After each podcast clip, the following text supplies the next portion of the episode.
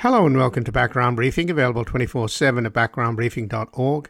I'm Ian Masters, and today we'll look into a number of stories and issues in the news.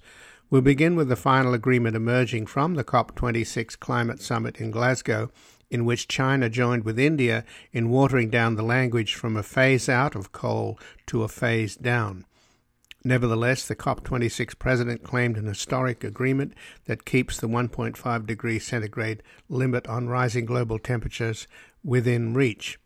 Joining us is Laurie Laybourn-Langton, an award-winning researcher and writer and an associate fellow at the UK's Institute for Public Policy Research, where he leads a project developing policy responses to environmental breakdown. Previously, he was the director of the UK Health Alliance on Climate Change and has worked in the House of Lords, where he focused on post-crash macroeconomic policy. He is the author of Planet on Fire, a manifesto for the age of environmental breakdown. Then, with the Department of Justice indicting Stephen Bannon for criminal contempt of Congress, we will examine the possibility he will defy the House Select Committee investigating the insurrection and never testify, but instead will go to jail as a martyr. Joining us is Bill Yeomans, a lecturer in law at Columbia Law School, who previously served for 26 years in the Department of Justice, serving in a series of positions, including acting Assistant Attorney General. Then finally, with rising gas prices, the main driver of inflation, we'll examine the role of the murderous Saudi crown prince in refusing to help Biden by flooding the market to lower the price of oil, as the Saudis have done to help out previous presidents, and MBS did for his friend Donald Trump. Joining us is Annelle Sheline, a research fellow in the Middle East program at the Quincy Institute and an expert on religious and political authority in the Middle East and North Africa. She has worked as a journalist in Egypt and Yemen and was recently a fellow at Rice University's Baker Institute for Public Policy and is currently completing a book on the strategic use of religious authority in Arab monarchies since 9/11, focusing on the cases of Saudi Arabia, Jordan, Morocco, and Oman. And before we go to our first guest, while Background Briefing remains a nationally syndicated radio program with a growing national and international audience, we are relying more and more on our online and podcast audience to sustain us for as little as $5 a month to keep this program alive during the critical years ahead in which the fate of American democracy will be decided. For those of you who can, help us keep delivering a daily briefing so those not in a position to contribute at backgroundbriefing.org/donate can also join in the fight against disinformation, whether it comes from Mar-a-Lago or Moscow. We must win the political warfare battles underway and fight with weaponized facts to save our democracy as we create a reality-based community in post-truth America.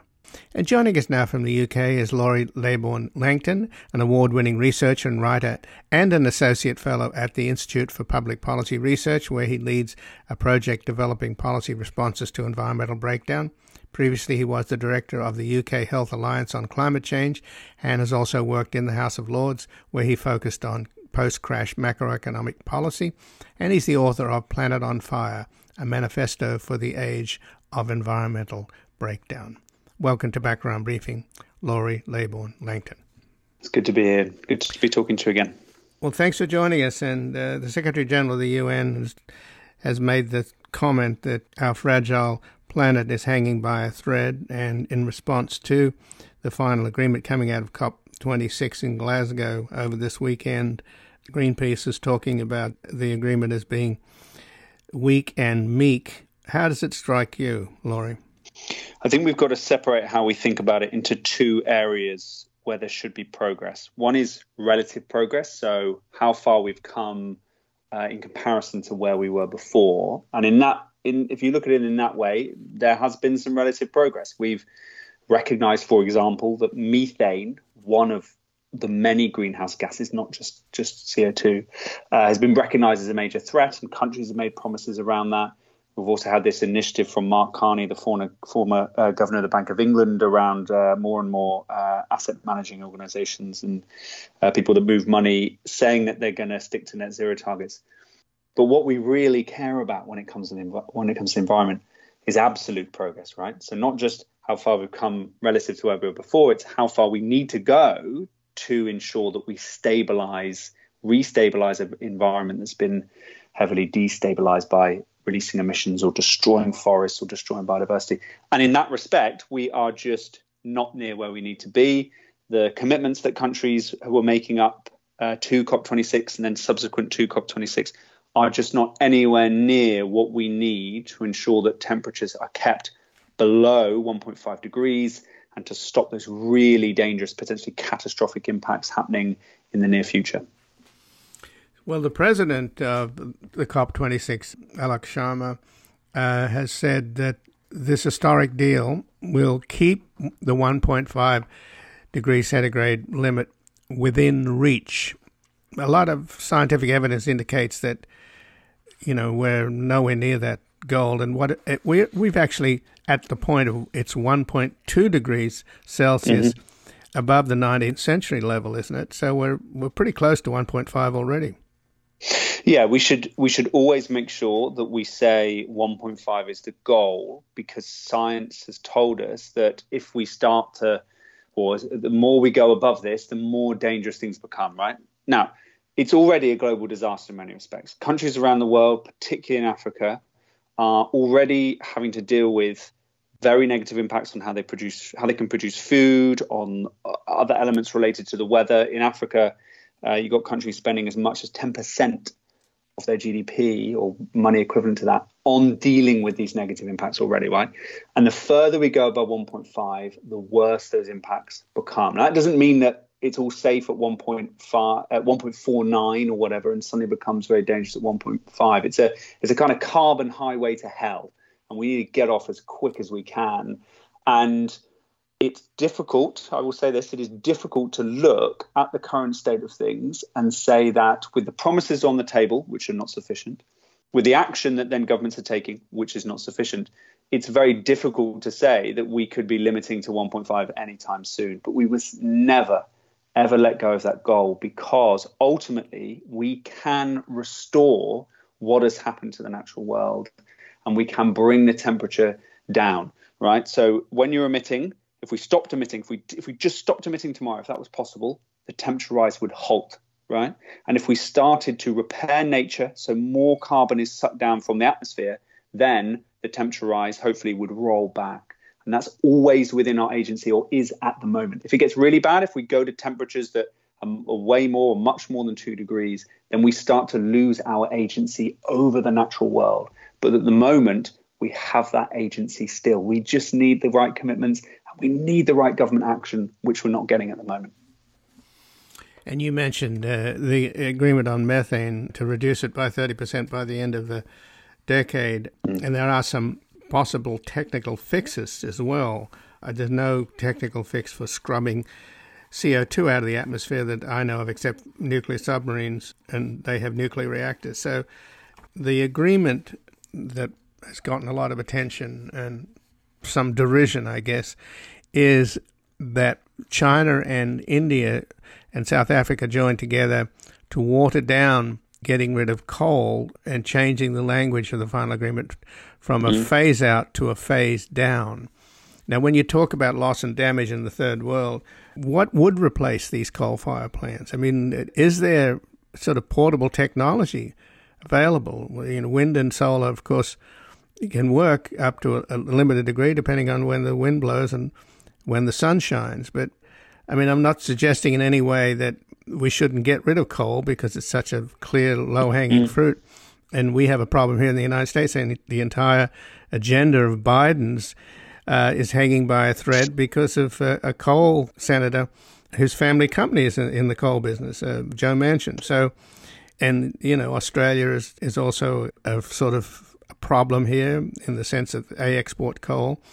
So you can see that that's a doable thing, but is the resistance to do with the fact that there is no way to replace, you know, India being an example, is it because they can't replace coal in rural areas? What's the rationale for keeping coal going? The Chinese, of course, are doing it too, even though they acknowledge that coal is one of the worst generators of CO2. Well, okay. Let me deal with two things there. The immediate question you just asked about the rationale of not getting rid of coal, and then I want to talk a bit about the politics of coal. On the first, South Africa, you mentioned them, is a good example of this. They have a public company, Eskom, that manages their energy supply, largely coal, and they're having major problems with that at the moment. And of course, are not necessarily making the transition to renewables, which can happen. There is abundant sunlight, there is abundant wind in South Africa, and technology is improving all the time with these sources of electricity, which are already some of the cheapest in history. The issue here is funding. The country, Eskom in particular, doesn't necessarily have the money to invest now in building up that renewables capacity. And that sits at the heart of the overall demand from countries in Africa, from across the global south, that more money needs to be given to them to help them make this transition. They haven't got the startup funds in some cases to make that transition and then to get the ball rolling. And as we've seen in Western countries like the UK and the US, once you get the ball rolling, once you go past this tipping point, you get this massive rollout of these technologies, and it can become a key part of the grid quite quickly. So it's possible. It's very difficult for countries that don't necessarily have the resources that they can make those upfront investments. And that is why it is highly disappointing that wealthy countries have not yet followed through on their promise. And they didn't manage to do this in Glasgow of providing $100 billion a year. That's all that they promised to a year to help with this. Now, with the politics of coal, we still find ourselves in a situation where the current reliance on coal by many countries around the world, including elements of the US, is being exploited by a lot of vested interests. You mentioned the dear Democratic senator in the US there, to exploiting that sort of weakness in the heart of economies at the moment, where there's that reliance on coal to extend its life, which is highly dangerous. And the movements, the political movements that we've seen in recent years need to increasingly target those who are dragging their feet on phasing out coal. And in the case of elected politics, we've got to, and we are seeing this, see the maturation of those movements into frontline politics, because increasingly they speak for the majority, and those who are saying we should continue the use of coal, even though we have renewable alternatives, are not speaking for the majority. And again, I'm speaking with Laurie Laybourn-Langton, an award-winning researcher and writer and an associate fellow at the Institute for Public Policy Research, where he leads a project developing policy responses to environmental breakdown. And previously, he was the director of the UK Health Alliance on Climate Change. And he also worked in the House of Lords, where he focused on post-crash macroeconomic policy, and is the author of Planet on Fire, a manifesto for the age of environmental breakdown. He joins us from the UK, where the COP26 climate talks in Glasgow have just concluded with an agreement that most observers see as somewhat underwhelming. Of course, in a year's time, they're going to meet again in Egypt to see how far they've gone and maybe try and improve on some of the targets here. But just to continue the conversation about the North-South divide and the lack of investment, for example, in South Africa, its own energy company. What about the possibility, though, of just having some kind of portable electric generating systems of wind and solar, that the richer nations could actually just simply, rather than have to have these companies that don't have the investment sort of languishing, why not just be able to come up with portable electric generating? Is that possible? Is that doable? I'm not completely on top of the latest state of portable technology. I know there's a lot of capability in a domestic setting for this, particularly when it comes to cooking and other applications that are often, in many parts of the global south, reliant on burning wood or other combustible fuels. But an element of all of this is that the countries on the front line of this are predominantly find themselves in the global south, across the continent of Africa, in Southeast Asia, parts of South America as well. We know this is now a key narrative in politics that we're all hearing. They are already feeling the impacts disproportionately to other countries around the world, even countries like the US or in Canada with the extreme heat that we've seen recently in other parts of the world, the impacts are often missed by elements of the media which are largely placed in these in Western countries. So these impacts are growing and growing in these countries, and they contributed the least. When it comes to the support of global North countries in helping global South countries have those investments, get renewables on the ground, it is still very important that those countries are able to shape their own future, that they get to do this themselves. You know, this has got to be part of a wider process of rebalancing what have been extreme power imbalances across the global economy that have led us into this very dangerous situation now where, you know, there's this sort of grotesque chaos, and I'm speaking as a British person here, of former British colonies who are still dealing with the aftershocks of the imperial colonial era, who then now have to face the dark reality of the impacts of the climate crisis, which they did not cause. And within that very sticky and unfair politics, we've got to make sure that if in that moment of peril, countries like the UK or the US are helping those in the global South, they're doing it in a way in which those countries in the global South can not just preserve, but expand their agency. So I would like to see investment as grants, for example, and not loans in those countries so that they can chart their renewable, greener, healthier future themselves. So in terms, though, of investments and pledges versus damaging from the increasingly roiling climate that we have, that's getting worse, it's just manifestly clear. And every year we have worse hurricanes here in the US, floods, fires here in California. You mentioned the heat and fires in Canada. It's all so obvious, and the losses are huge. I mean, the rich nations are the ones that have the most to lose, right, in that sense. So is there a dynamic there? In other words, in terms of political lobbies, you've got ExxonMobil and others that talk a good game but are actually, you know, involved in greenwashing and furtive sort of surreptitious conversations in the back rooms with lobbying, etc. Can you pit them against, say, insurance companies that are going to be taking massive hits? In other words, is there a business lobby that can really get behind the need to transition to renewables in this short window we have to hold the temperature down to 1.5, which many scientists think is pretty unrealistic in any case?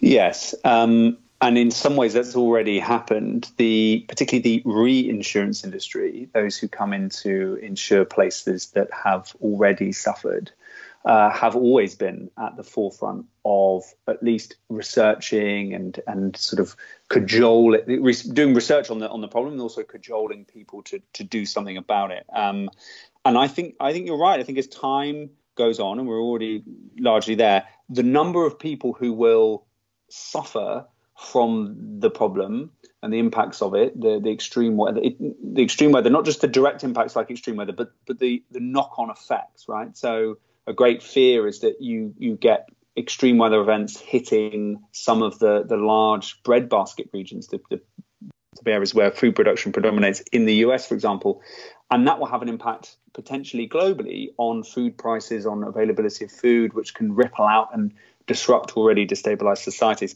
So the number of people who are feeling this and suffering from it is growing.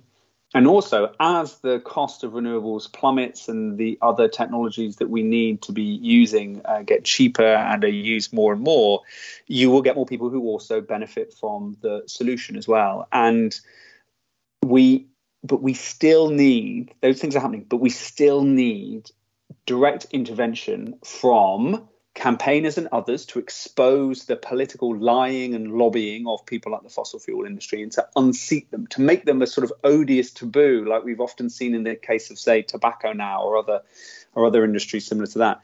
And on the other side, we need more government intervention to stimulate markets in the right direction. Now, hang on, I'm going to very quickly explain what I mean by that. Think of the pandemic, right? Over here in the UK, we had one type of government intervention, which was to say to people, you got to stay at home so we all don't let the virus spread. You then had another complementary type of government intervention, which was also to say, You're at home because we told you to be. We will now provide you with money so that you can survive at home if you can't go to work. This was our furlough scheme that other countries did around the world. And we will also invest massively in developing and then handing out vaccines, right? And it's those two elements, the sorry, you've got to now do this and we'll make it easier for you by giving you money or investing in the technologies that make it easy for you. We are not yet seeing the scale and pace of government action along both of those lines that the current emergency situation, and it is now a global emergency situation with the climate crisis, we're not seeing the scale of that government intervention on both those sides that we really need. Well, Laurie Laybourn-Langton, I thank you so much for joining us here today. My pleasure. Good to talk to you. And again, I've been speaking with Laurie Laybourn-Langton, who is an award-winning researcher and writer and associate fellow at the Institute for Public Policy Research in the UK, where he leads a project developing policy responses to environmental breakdown. Previously, he was the director of the UK Health Alliance on Climate Change and has also worked in the House of Lords, where he focused on post-crash macroeconomic policy. And he's the author of Planet on Fire, a manifesto for the age of environmental breakdown.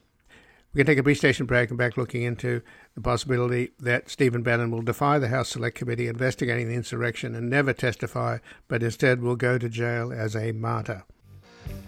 I've been waiting for years to buy a brand new Cadillac, but now that I've got one, I want to send it right back. I can afford the gas for my luxury limousine, but even if I hit the door, no one's got no gasoline. Welcome back. I'm Ian Masters, and this is Background Briefing, available 24/7 at backgroundbriefing.org. And joining us now is Bill Yeomans, a lecturer in law at Columbia Law School, who previously taught constitutional law, civil rights, and legislation at American University's Washington College of Law, and also served for 26 years in the Department of Justice, serving in a series of positions, including acting Assistant Attorney General. And he's now a senior fellow at the Alliance for Justice. Welcome to Background Briefing, Bill Yeomans. It's good to be with you, Ian. Well, thanks for joining us, Bill. And it looks like the Justice Department was sort of judicious about what to do about Steve Bannon. There was a lot of pressure, including, myself. I was astounded that they appear to be letting Bannon get away with criminal contempt of Congress. I mean, if you can't enforce subpoenas and you're the first branch of government, according to the Constitution, I mean, it's just a terrible precedent, but it looks like they've made a move, and a grand jury has indicted Steve Bannon on two counts of criminal contempt of Congress and not turning over documents. So how do you think this is going to impact Mark Meadows, who didn't show up for his deposition on Friday before the House Select Committee investigating January the 6th? Yeah. Well, I agree with you that this is really big news, and in part it's big news because what the alternative might have been if the Department of Justice had not indicted Bannon, it really would have been a death knell for the January 6th Commission because these Trump associates would have just stonewalled, and they might well have gotten away with it. The threat of criminal prosecution really ups the ante for them, and that includes Mark Meadows. Although, Meadows' situation is a little different from Bannon's. Bannon, both of them are relying to some extent on claims of executive privilege and on instructions from Trump not to cooperate with the commission. With Bannon, with both of them, they've refused even to show up. And in the normal course, a witness cannot assert executive privilege and then simply not show up for a hearing. What they have to do is show up for the hearing, and then in response to specific questions, they can assert executive privilege and refuse to answer. By not showing up, Bannon made it a lot easier for the Justice Department, I think, because it really takes executive privilege off the table. He can't assert executive privilege because the crime is not even showing up, and so he has done that. And But with Meadows, it's a little bit trickier because he does have, first of all, a stronger claim of privilege, but he also has a claim of immunity, which is this doctrine that appears in a lot of Department of Justice memos, Office of Legal Counsel memos, which says that there are some advisors who are so close to the president that they cannot be the subject of congressional subpoenas, because it's the equivalent of issuing a subpoena to the president himself. That doctrine is much criticized and has never gained traction in courts, but the Department of Justice has laid it out in the past. And so Meadows may well be relying on that, because he obviously was a very close associate of Trump. He was his chief of staff. So he will argue, and his attorney has argued, that immunity makes it unnecessary for him even to show up for a deposition with the committee. I think it's a harder argument for Bannon to make, simply because he is so far removed from having been in the Trump administration. He served for, 7 months, I think, in 2017, hasn't held a position in the administration since then, and was certainly advising Trump as a private citizen. So I think his immunity argument is non-existent. I think his executive privilege argument is very weak too. Meadows is I think going to be a little more difficult, but there's no question that the threat of a criminal prosecution ups the ante and puts, I think, more pressure on him to negotiate with the committee. And I assume that his counsel and the committee are talking to each other as we speak, and trying to figure out if there is some way for the committee to get some of the information it wants and for Meadows to avoid a criminal referral. Well, it hasn't happened for about 40 years where the Justice Department has indicted somebody for criminal contempt of Congress. And the reason is that people up until the Trump administration honored subpoenas and took them seriously. But the Trump people have flouted their power and insulted the Congress to the extent that they routinely have ignored subpoenas and run out the clock, and that's clearly the tactic here. Now, Jeffrey Clark did show up, so at least he sort of was polite, but he didn't answer questions.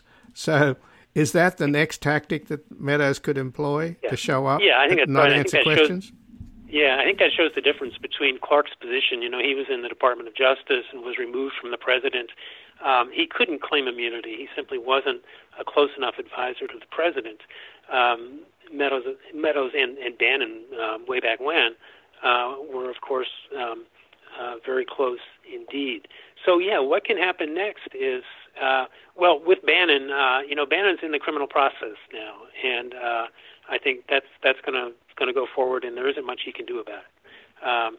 But I certainly don't expect him ever to testify. I think we've taken his testimony off the table. But with Meadows, what he can do, of course, is first, have a lot of back and forth about this doctrine of immunity, and then a lot of back and forth about executive privilege, and then he can show up. And I expect that this will happen, that he will show up and then he will refuse to answer specific questions, asserting executive privilege. At that point, we can start the process all over again, and they can do a contempt referral for his refusal to answer specific questions.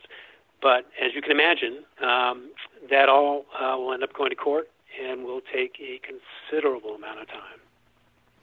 And again, I'm speaking with Bill Yeomans, who's a lecturer in law at Columbia Law School, who previously taught constitutional law, civil rights, and legislation at American University's Washington College of Law, and served for 26 years in the Department of Justice, serving in serious positions, including acting assistant attorney general, and he's now a senior fellow at the Alliance for Justice. So given, though, that the tactics of Trump himself and those around him, and particularly Bannon has this kind of streak of defiance. I mean, when he got arrested for scamming these Trump supporters for a build-a-wall project where he pocketed, him and his cronies pocketed the money and they didn't build any of the wall on the southern border, he very defiantly said, "Oh, this is all political."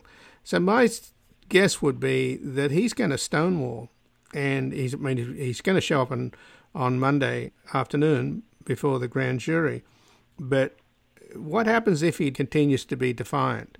He gets, 30 days minimum on each count, up to a year? Well, I mean, what will happen is he will insist on his process, and he will be, there will have to be an adjudication by a judge. Judge Nichols has drawn the case, who is a Trump appointee and a former Clarence Thomas clerk. And the judge will adjudicate guilt or innocence and then impose a sentence. All of that will take some time. At that point, once there's a sentence, Bannon has no incentive whatsoever to cooperate with the committee. And so I think that we are not going to hear Bannon testify. I do think we will hear a lot from Bannon, though, because I think he will revel in his indictment. He will revel in his prosecution. And it fits into his political strategy, and I think it will fire up a significant portion of the Trump base. So in other words, if he is sentenced by a Trump-appointed judge who's a former clerk of Clarence Thomas, and that in itself raises some doubts. I mean, I imagine any judge must understand the separation of powers and the importance of the first branch of government under Article 1 in the Constitution would be completely neutered if it didn't have the ability to compel witnesses to testify in congressional hearings. I mean, that seems pretty fundamental, but assuming that the judge is fair, what you're saying is that if they sentence him, then he won't have to testify. So how does the committee get around that? Well, I'm not sure that they will. So what can happen is, under the statute, he can be sentenced to, he has to be sentenced to at least a minimum of 30 days in jail if found guilty. And the maximum sentence is a year in jail. And plus he can be fined up to $1,000, which will not be a significant penalty for him. So he will serve his sentence. And then, the committee can come after him again. But after he's served his sentence, there is no lingering obligation for him to come and testify. They could try to do it all over again and re-subpoena him. But that's the problem with criminal contempt. It's very forceful because it's a threat of sending people to jail, and most people don't want to go to jail. I'm sure Mark Meadows does not want to go to jail. And, Mark Meadows has a law license, I believe, that he probably doesn't want to lose. And the stakes for him of a criminal prosecution are pretty high. But for someone like Bannon, they're not really that high, especially if the jail sentence is short. And, he may well get 30 days. Which is not going to take him out of action for long. And then he will come out crowing about the political nature of this prosecution. And it's not clear that the committee will ever get testimony from him. Well, they've also got others, right? Cash Patel among them, the protege of Devin Nunes, who ended up in the Pentagon and appears to have had something to do with the fact that during January the 6th, when calls from the desperate Capitol Police to the Pentagon for help from the National Guard were unheeded. Do you think they'll all follow the Bannon playbook? If on Monday Bannon, well, I don't know how quickly the hearing will happen and whether he'll be sentenced that quickly, but if that's the pattern here, are they all going to follow suit? I mean, and just... Well, they may, although I expect that some of them will show up and then will try to assert executive privilege in response to questions. That's the safer route for someone, as long as they can do that, I think, without offending Trump and having Trump turn against them. But if they show up and then refuse to answer questions, then they can fight over whether or not something is covered by executive privilege.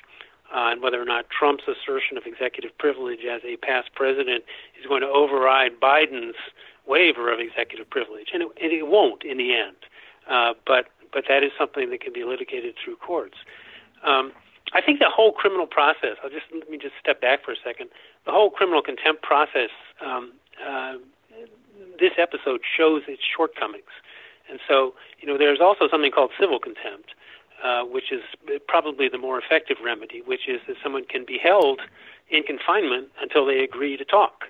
And that's a kind of contempt that's used with witnesses in courts and in other situations. That, you know, process could be available through Congress through its use of its inherent contempt power, which, of course, it hasn't used in about a century, where Congress itself can adjudicate someone in contempt and then have them confined until they agree to talk. Or it can be done through civil courts, but that's a long and tedious process. So in this instance, a criminal contempt prosecution may be the only real remedy, but it's not what could be the most effective remedy, which is to hold someone until they agree to talk. And John Eastman, who was behind the memo that suggested that Vice President Pence could renege on his constitutional duties and call the election for Trump based upon bogus evidence and wishful thinking. So what's going to happen with him? I mean, he found it hard to get a lawyer, apparently. Yeah, I don't know what's going to happen with him. I think he's probably, he may well end up being one of the few who cooperates to some extent, simply because he seems to like to talk, and he can talk about his legal theory. And try to sell that. I think it's going to be much harder for him to make arguments about executive privilege, because he didn't hold federal office, and that's not an absolute prerequisite, but it makes it much more likely that you'll get away with asserting executive privilege. So it wouldn't surprise me if he were ended up being more cooperative than, say, Meadows, or certainly than Bannon. So, just in the last couple of minutes then, Bill Yeomans, this doesn't sound like any of this is going to be particularly helpful to get to the truth for the Select Committee. And obviously it means that the documents that they're trying to get from the National Archives, which Trump is challenging, are really critical. What's your assessment on where that stands? Again, it looks like Trump's going to run out the clock. It's already gone to the appeals court in Washington, and I don't think they're going to even hear it until November the 30th, right? Right, but that's a really fast pace for a court of appeals, and the panel is a panel that is very bad for Trump. So I'm fairly confident that the D.C. Circuit will rule against Trump, and I think they'll do that fairly expeditiously. But then clearly Trump will try to take it to the Supreme Court, and there's a fair chance it will go there. I think.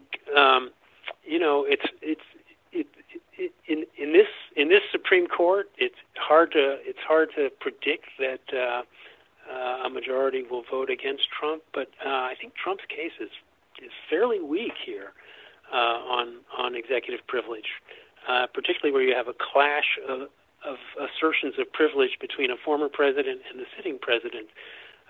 We have generally said that the sitting president is the best custodian of the office of the presidency, and his assertion is going to have a lot more weight than the assertion of a past president. I think that position will prevail in the Supreme Court, but as you suggest, it will take some time.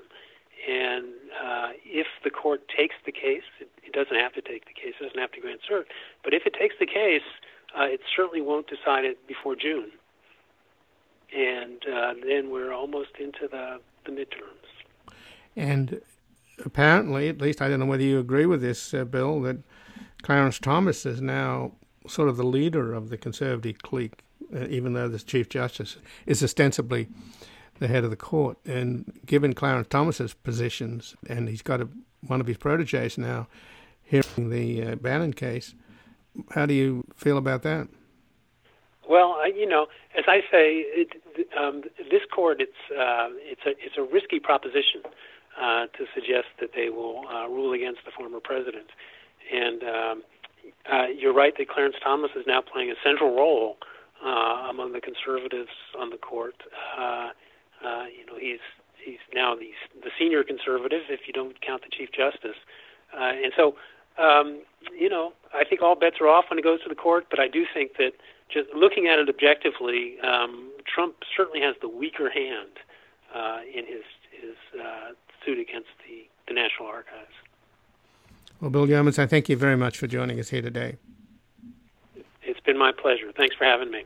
Well, thanks, Bill. And again, I've been speaking with Bill Yeomans, who's a lecturer in law at Columbia Law School, who previously taught constitutional law, civil rights, and legislation at American University's Washington College of Law, and also served for 26 years in the Department of Justice, serving in a series of positions, including acting Assistant Attorney General, and he's now a senior fellow at the Alliance for Justice.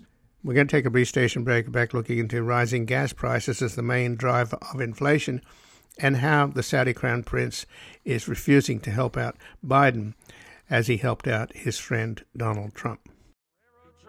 Mine. You bet I'd moved it farther, a little farther down the line, far from Folsom Prison. That's where I want to stay. And I'd let that lonesome whistle blow my blues away.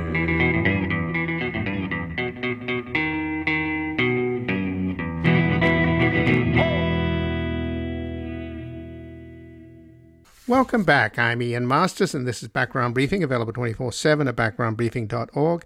And joining us now is Annelle Sheline, who is a research fellow in the Middle East program at the Quincy Institute and an expert on religious and political authority in the Middle East and North Africa.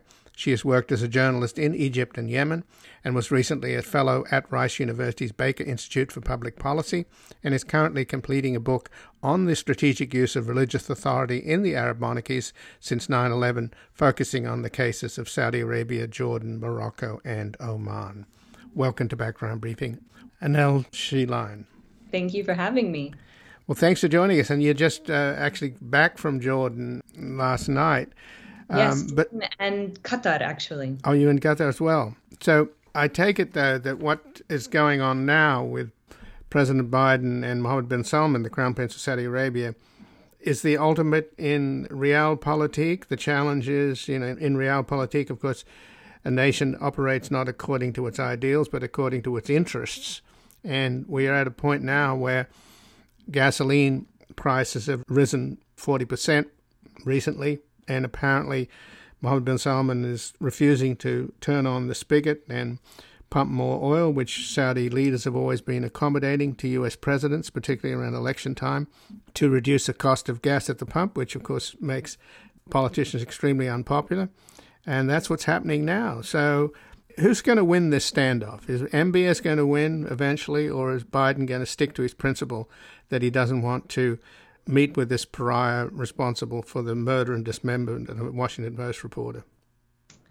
Well, I think it's important to keep in mind here that I don't actually agree fully with the notion that MBS is solely trying to keep oil prices high in order to try to get at Biden. I mean, there are many reasons that oil-producing countries in general and Saudi Arabia in particular want to keep oil prices high.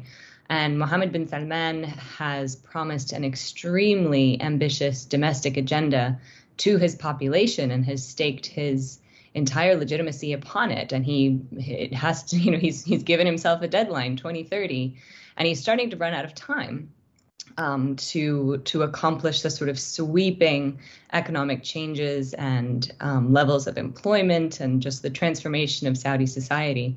So on the other hand, it's also important to keep in mind that Biden hasn't actually given MBS that much of a cold shoulder. I mean, we recently learned of the announcement of, I believe it was $600 million in sales of air-to-air missiles to Saudi Arabia. And prior to that, there had been a $500 million sale of helicopter maintenance. So both of these violate what Biden said he was going to do, which was to end all sales of offensive weapons to Saudi Arabia. He announced this back in February.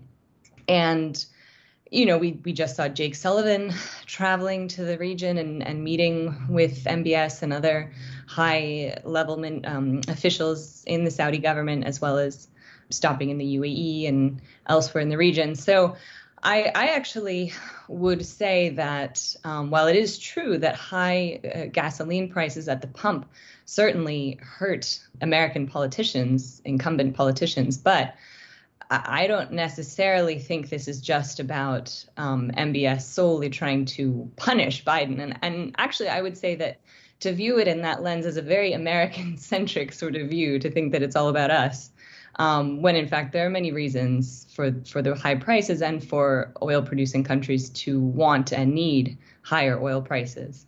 Well, I think a lot of this speculation is because at a recent CNN town hall, President Biden said when he was asked about inflation and the cost of gas, which is the biggest driver of inflation, he said that the supply is being withheld by OPEC. And so there's a lot of negotiation. That is, there's a lot of Middle East folks who want to talk to me. I'm not sure I'm going to talk to them. But the point is, it's about gas production. So that's pretty clear what he was hinting at there, right? Certainly, although, you know, I'm not going to say that that's, I mean, it's certainly true that Biden has not spoken with Mohammed bin Salman, and I imagine MBS would like to speak to Biden. But I also, you know, don't think there's necessarily absolutely rock hard evidence that this is the reason we're seeing Saudi oil production remaining high. And furthermore, I mean, you know, the other members of OPEC are also participating in this decision. So I again, just think there are a lot of reasons that keep oil prices high. And the other thing to keep in mind is oil prices have been quite low for, and obviously we saw last year during the spring of 2020 when the price of oil actually went into negative territory for the first time. And so while it has risen precipitously and you know, for Americans who are also experiencing supply chain disruptions and inflation of certain goods, so the you know, a 40% increase, rapid increase in the price of gasoline is certainly a shock, but you know, this is comparable to prices we saw several years ago. So it's really not unprecedented. And again, I'm speaking with Annelle Sheline, a research fellow in the Middle East program at the Quincy Institute and an expert on religious and political authority in the Middle East and North Africa.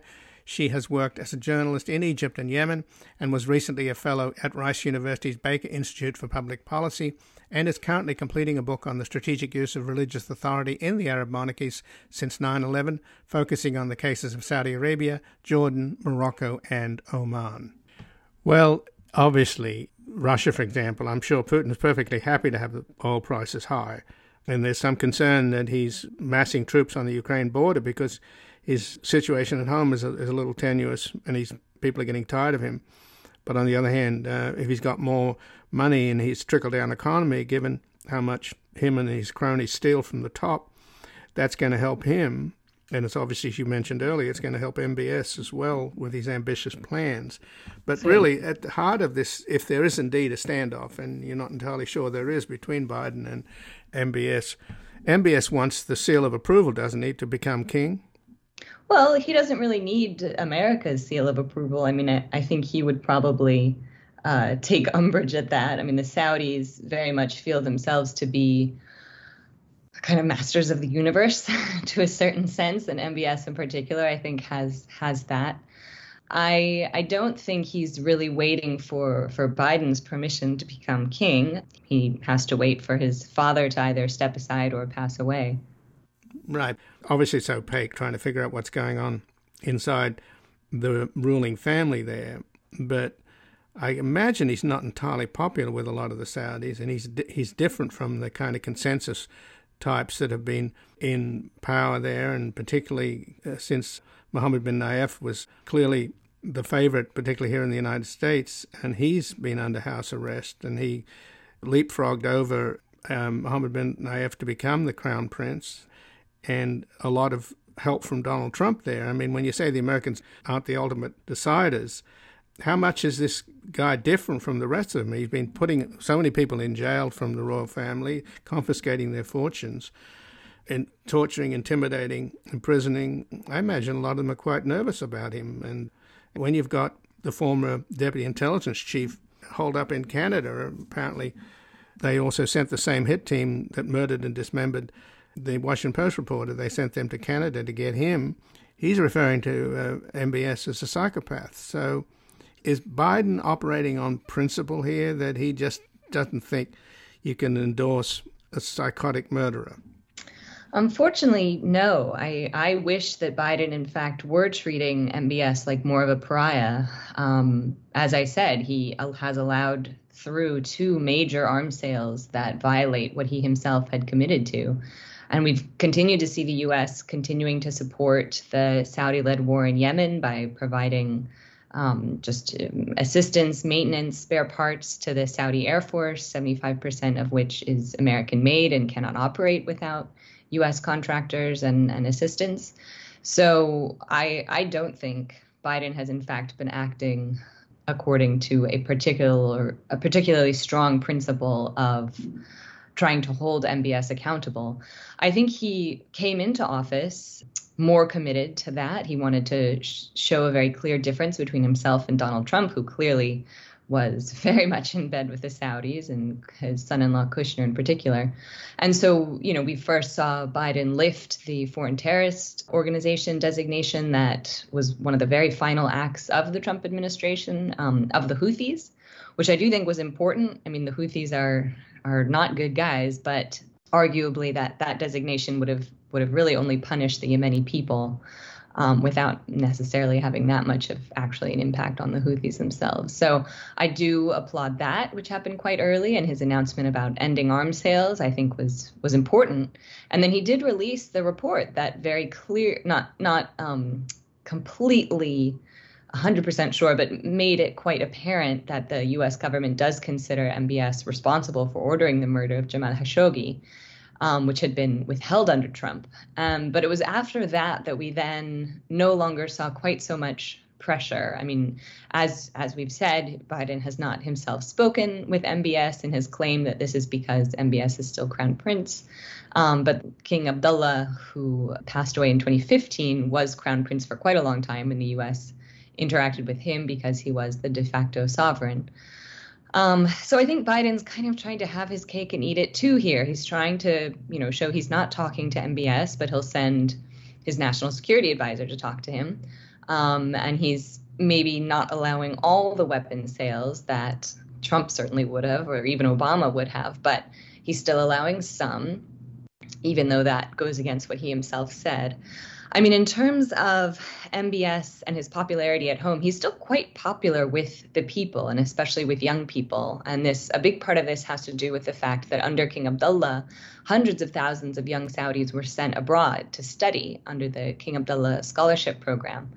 And so these young people got to see a different way of life, and they're really excited to have things change in Saudi Arabia. And so he has a lot of support there. You're right that the royal, he operates very differently than any member of the royal family arguably ever has, that historically the Al Saud have had to sort of rule a bit more by consensus. Certain powerful princes controlled various ministries, and, the king would have to act somewhat in concert with his brothers generally. Well, thus far, only brothers have been rulers following King Abdulaziz. And so this is the first time that we're seeing a de facto ruler of Saudi Arabia acting really so much on his own and going against the wishes of many of his powerful family members. And as you said, locking up many of those that he considers a threat to him. And he's clearly a very dangerous and ruthless person. But I just don't consider Biden's behavior to demonstrate necessarily that Biden is fully sticking to his principles here on not engaging with Saudi Arabia. Well, but it seems though for the longest time, I mean, the compact that the Al Saud family, the ruling family, have with the Wahhabis seems to be what's been ruling the country. The deal being that the religious authorities have so much sway over social life, but in exchange, they allow the Al Saud family to run the whole place and to give them the authority, I guess, the religious stamp of approval. Is that in any way frayed? I mean, it's obviously the young people are so relieved that the Mutawa are no longer as intrusive as they are. But is the deal still with the Wahhabis? And frankly, that kind of austere, kind of medieval ideology, I think we've paid a price geopolitically, haven't they? In many ways, that sort of Wahhabi religious fanaticism, if you will, has inspired al-Qaeda and Boko Haram and the Taliban, etc. I mean, you can certainly make a case that they've spread a lot of extremely toxic and reactionary form of Islam around the world that's had a profound effect on geopolitics as well as on the nature of Islam itself. I absolutely agree with you. I think the effects of sort of the hegemony of religious authority that Saudi Arabia has used, you know, both its control of the holy sites of Mecca and Medina, as well as its vast oil wealth, as you said, to spread this notion that this deeply intolerant and conservative interpretation of Islam is the most correct form, known as Wahhabism, although in Saudi Arabia, they, you know, even MBS himself rejected the notion of Wahhabism. So I certainly agree that it has had quite a pernicious effect around the world.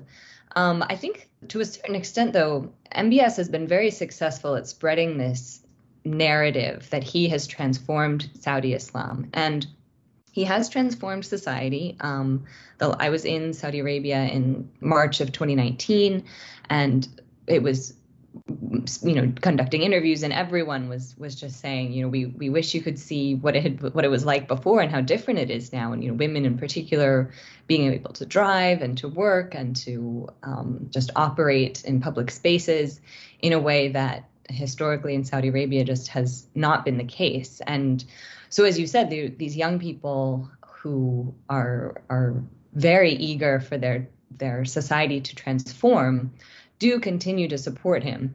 On the other hand, part of his narrative that he has totally changed everything, I think it's important to keep in mind that he has also introduced levels of oppression that haven't been seen in decades in terms of who, you know, the numbers of people he's locking up. Arguably, he hasn't really disempowered the Wahhabi clerical establishment necessarily. Many of the same deeply conservative imams and religious leaders are still in positions of power on the High Council of Ulama, for example, but they know they can't spout the same kinds of super conservative rhetoric that they were accustomed to spouting, you know, but that's not who he's locking up. He's locking up actually often individuals who sometimes advocated for greater democracy or for perhaps a more open interpretation of Islam. I'm thinking of people like Salman al-Awda, who has been locked up in jail since, I believe, September 2017. His health is failing. His son is in the U.S. and is advocating as hard as he can to try to get him and other influential and arguably more moderate clerics who have called for these kinds of changes. And this is who he's locking up, as well as female activists who called for the driving ban to be lifted, for example. So he's trying to make very clear that he's the one who will make these changes and that he's not responding to pressure because, I mean, arguably he is, but he doesn't want to in any way make activists think that they can get away with making greater demands, arguably because I think if it became apparent that the government were more responsive to people, we would probably see much higher numbers of protests and you know, political activism in Saudi Arabia. But right now, I think the feeling there is just very much one of fear. But surely, but just in closing here, isn't that the MO of the Al Saud family, the idea that it's all about them being magnanimous? The people have no rights, no power, no representation. It's all about petitioning the king and at the mercy of his generosity or his authority or fury, yeah, or, in this case, murderous impulses.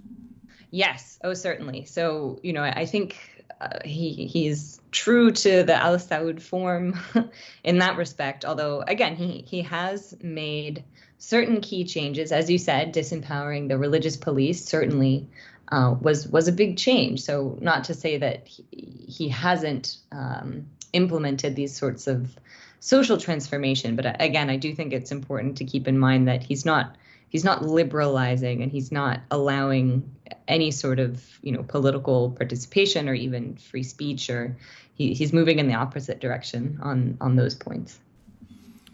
Well, Annelle Sheline, I thank you so much for joining us here today. Thank you so much for having me. And again, I've been speaking with Annelle Sheline, who is a research fellow in the Middle East program at the Quincy Institute and an expert on religious and political authority in the Middle East and North Africa.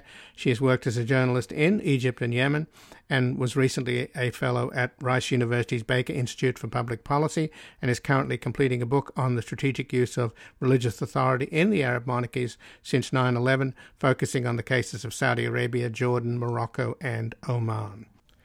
This has been Background Briefing. I'm Ian Masters. I'd like to thank producer Graham Fitzgibbon. If you missed any of today's program or would like to explore our vast archives, you can find us at backgroundbriefing.org, where we include extended interviews searchable by topic and have made it easy for you to sign up for daily email updates that provide links to resources, articles, and books discussed on the program. Also, you can find links there to subscribe wherever you get your podcasts, and we also encourage you to rate and review us on those platforms. Find us on Twitter and Facebook at ianmastersmedia, and please do help us reach more listeners by sharing this program with friends, family, and colleagues. To help us sustain this program into the future and ensure it remains free to all, please take a moment to support us by going to backgroundbriefing.org/donate, where you will find our nonprofit Public Truth Media Foundation, where your tax-deductible donations, large and small, keep us broadcasting. And I'll be back again tomorrow with another Background Briefing at backgroundbriefing.org. Bye for now.